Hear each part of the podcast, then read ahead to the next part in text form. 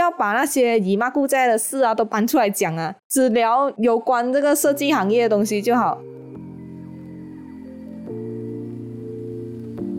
Hello，大家好，我是阿特，欢迎收听设计火起来，Design Fire Up。我是一名设计师，在公司里，我主要负责 UI/UX 设计以及当一名设计主管。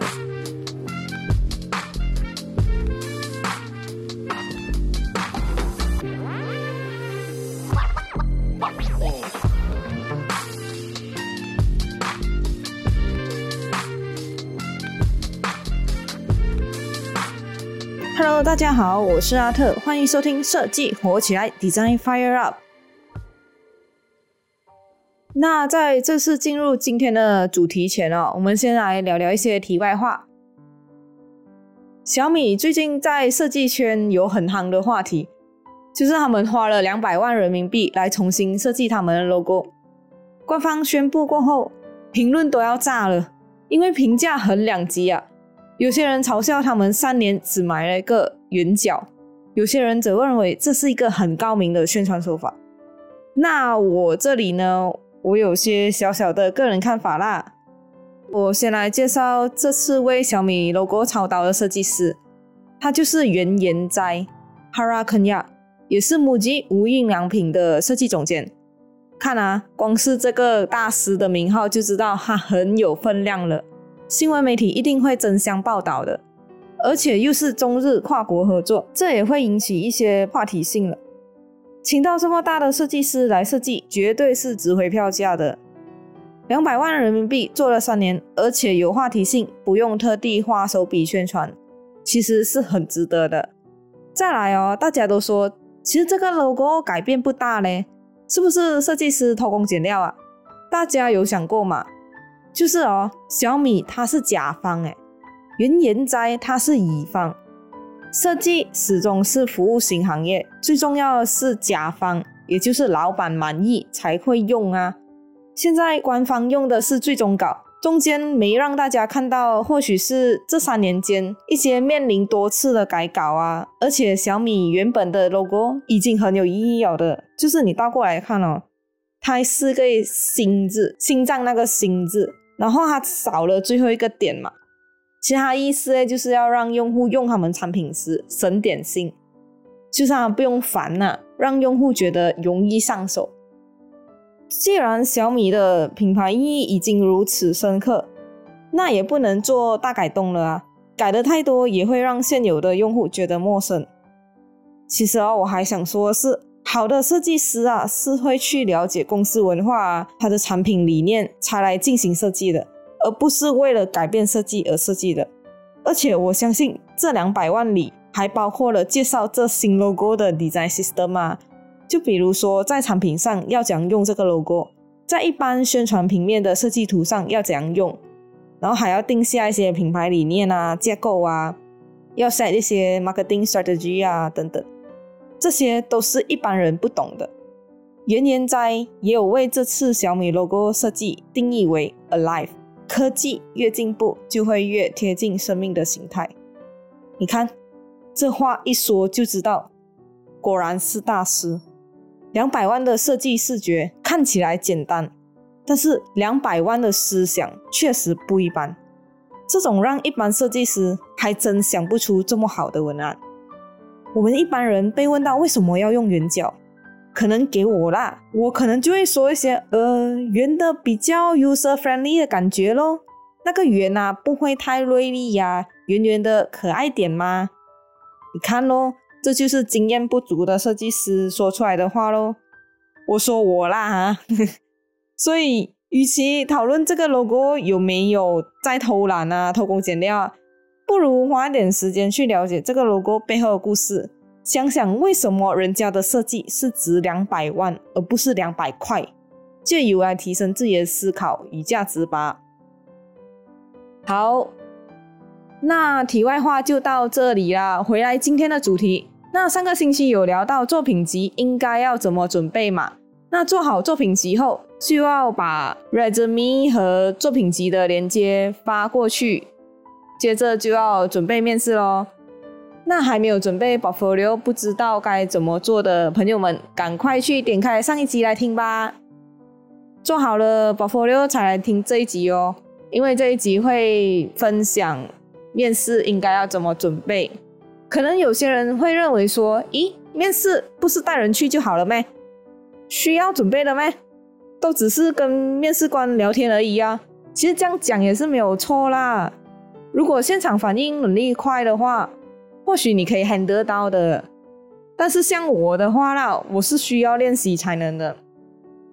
就好像现在我在录 podcast 啊，听我讲到好像很顺这样啊，好像哇，极厉害这样。其实我每集都有准备稿的，我的真实的反应能力并没有很灵活，也很常词穷，但脑中其实有很多想法，都是事情啊发生过后啊，我才想起要讲反应。那该怎么办呢？其实没有说干啦，多练习而已哦，多练习写作啊，看多点书啊，然后学习一些用词啊，增加自己的词汇等等，在短时间内啦，好像你要一个星期突然哇突飞猛进，这样是不可能的啦。这学习呀，至少要持续半年至一年以上啊，你才会看到有所改变的。那一样的面试也是需要练习的。那先来整理一下。通常面试的流程是什么啊？首先呢，公司会接到你发来的 resume 和 portfolio 后，就会进行筛选咯。如果有被赏识的话，他们就会开始联络你安排面试。接着他们可能会在面试当天啊，或是前几天啊，先给你一个小测试。设计行业的话，很大的可能是会出设计题目啦，比如说他让你设计一个 logo 或是产品之类的。也有一些是会有笔试啊，就测试你设计的尝试等等。那测试完后就会进入重头戏了，就是面试环节喽。这样面试官通常会在这环节问很多问题的，主要哦就是要更了解你和测试你的沟通能力啊、反应能力等等。毕竟他可能才在三十分钟前知道你这个人，所以他很难去了解你的个性啊是怎样的。所以啊，通常面试官都会尽量提出很多问题，为的就是要在这样有限的时间里面更了解你。这并不是单方面的。假如我们是被面试的，我们也是可以在这个时候啊，趁机观察一下我们公司的员工沟通的方式正常吗？他们表达信息的能力好吗？有没有耐心？或者他们会不会仔细的听人说话？那设计师面试的话，也有可能正在面试你的人啊，是你未来的上司。那你也可以在这个时候哦，你观察他的表达能力精准吗？他所说的话我能够理解吗？还是他的脾气呀、耐心好吗？所以说，当我们在被面试的时候啊，其实我们也在面试他们呢。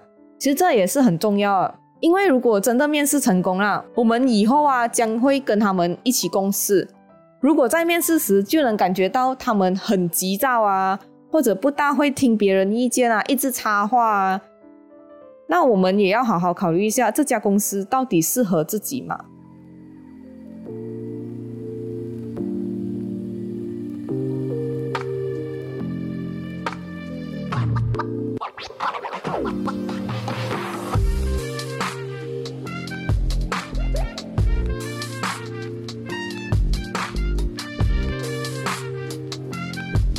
大家好，我是阿特，欢迎收听设计火起来，Design Fire Up。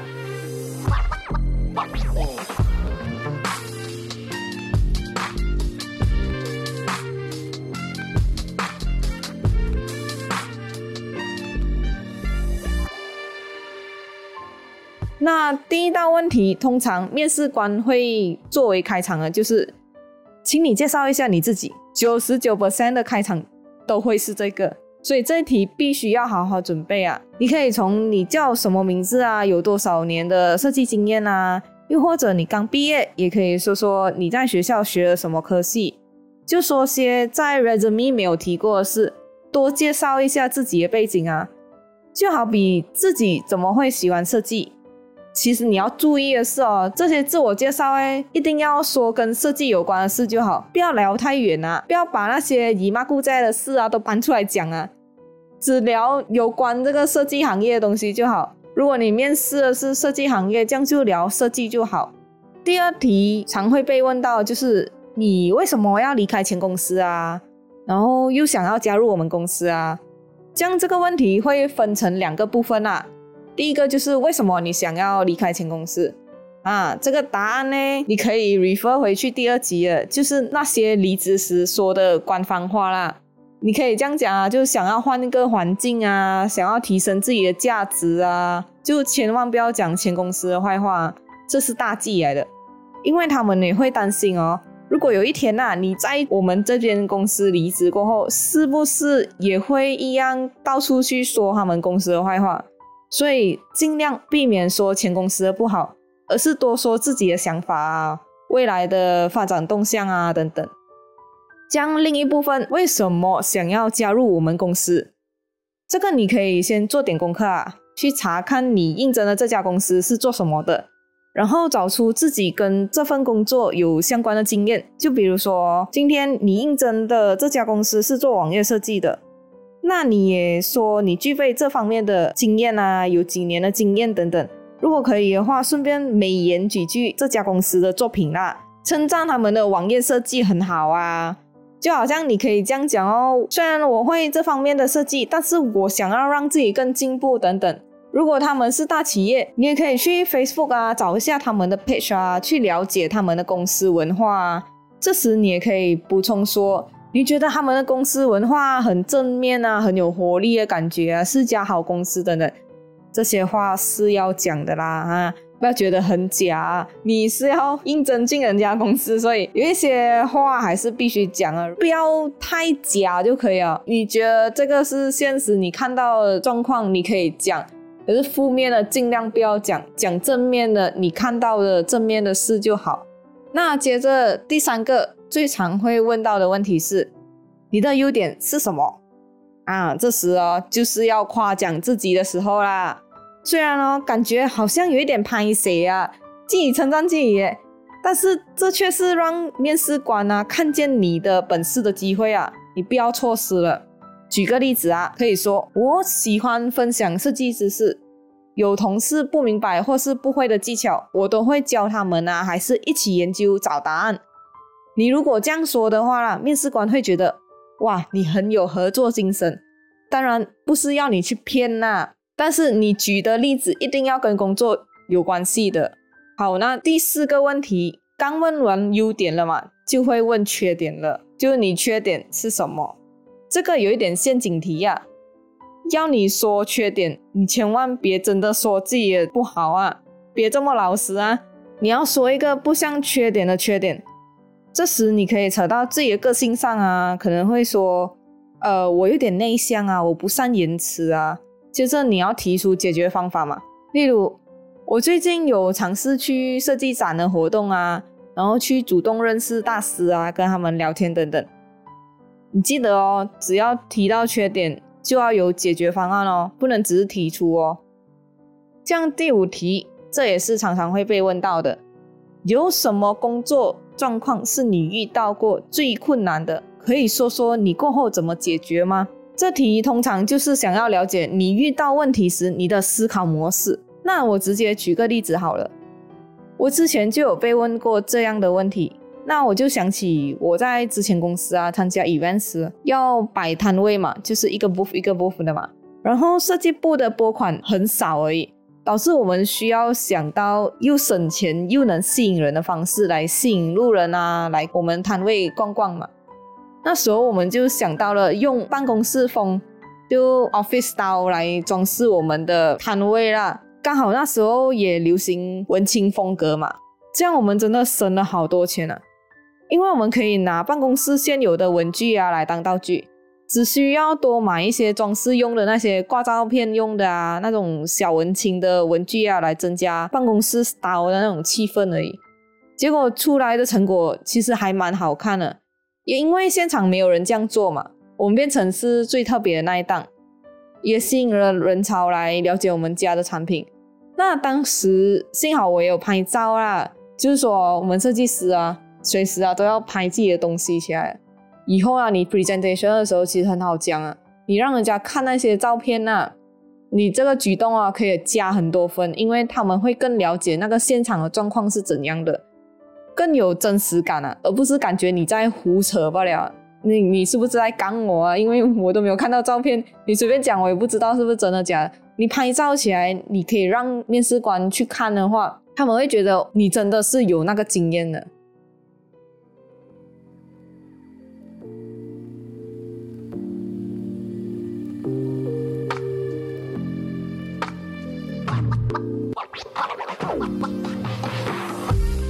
Hello，大家好，我是阿特，欢迎收听设计火起来，Design Fire Up。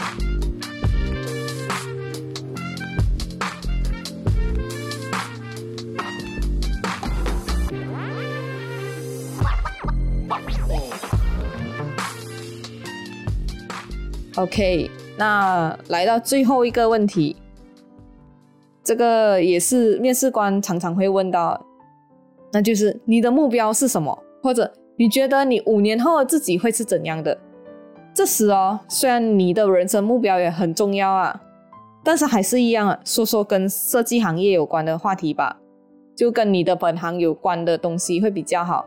就说一下那个职业的目标啊，就好比说，我可以这样讲啊，就是我计划我五年后会当上设计总监，然后你接着你可以解释你的计划啊，你第一年你想要达到什么？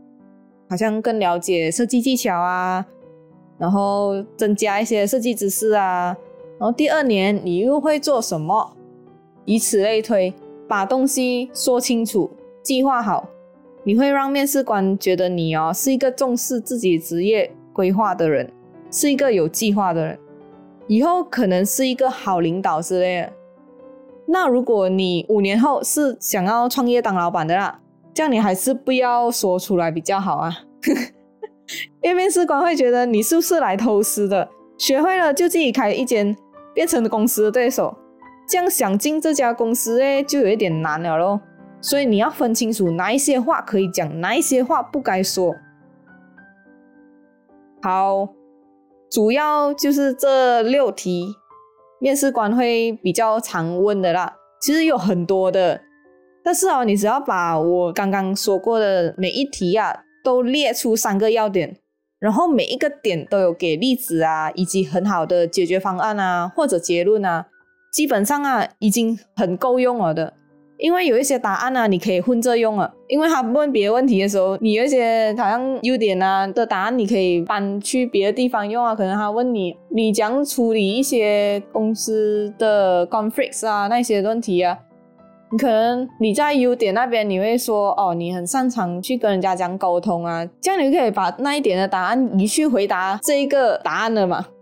其实就是你每一题都准备三个要点，然后每一个要点呢，你都要有一个 example 跟一些很好的解决方案跟结论，其实就已经很够用了的。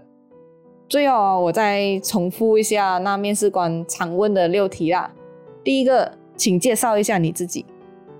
第二，为什么你想离开上一家公司，又想加入我们家公司？第三，你的优点是什么？第四，你的缺点是什么？第五，你目前遇到最困难的工作状况，以及你怎么解决？第六，你的目标是什么？五年后的你又会是怎样的？OK，主要就是这六题啦。其实你准备的够多的话，你就会更有自信的回答这些问题了。好，这就是面试的上半部分了。因为我在整理文稿的时候，发现其实面试哦，好多东西可以讲，但我又不要太浓缩啊，我就分成上下集哦。这样我下集会讲呃面试的最后环节啊，他们会问，那你还有什么问题吗？这个部分就要注意啊！我发现很多人哦，只会问，哎，有没有 EBF 啊、收缩啊、呃，假期几天啊，其实很少人会问工作环境有关的话题。那我下集会说说需要问什么问题，才能真正的了解这家公司适不适合自己。OK，那好，这一期就到这里喽。那一样的，如果你喜欢我的节目的话，就赶快 subscribe、follow 我的 Instagram。我 Instagram 是 design 的 fire up，如果有什么问题的话，都可以在我的 Instagram 留言分享哦。如果你有什么想听的设计话题，或者有什么不同的看法，都欢迎留言咨询我。期待收到各位的留言哦。好了，今天节目就到这里，我们下两周再见了，拜拜。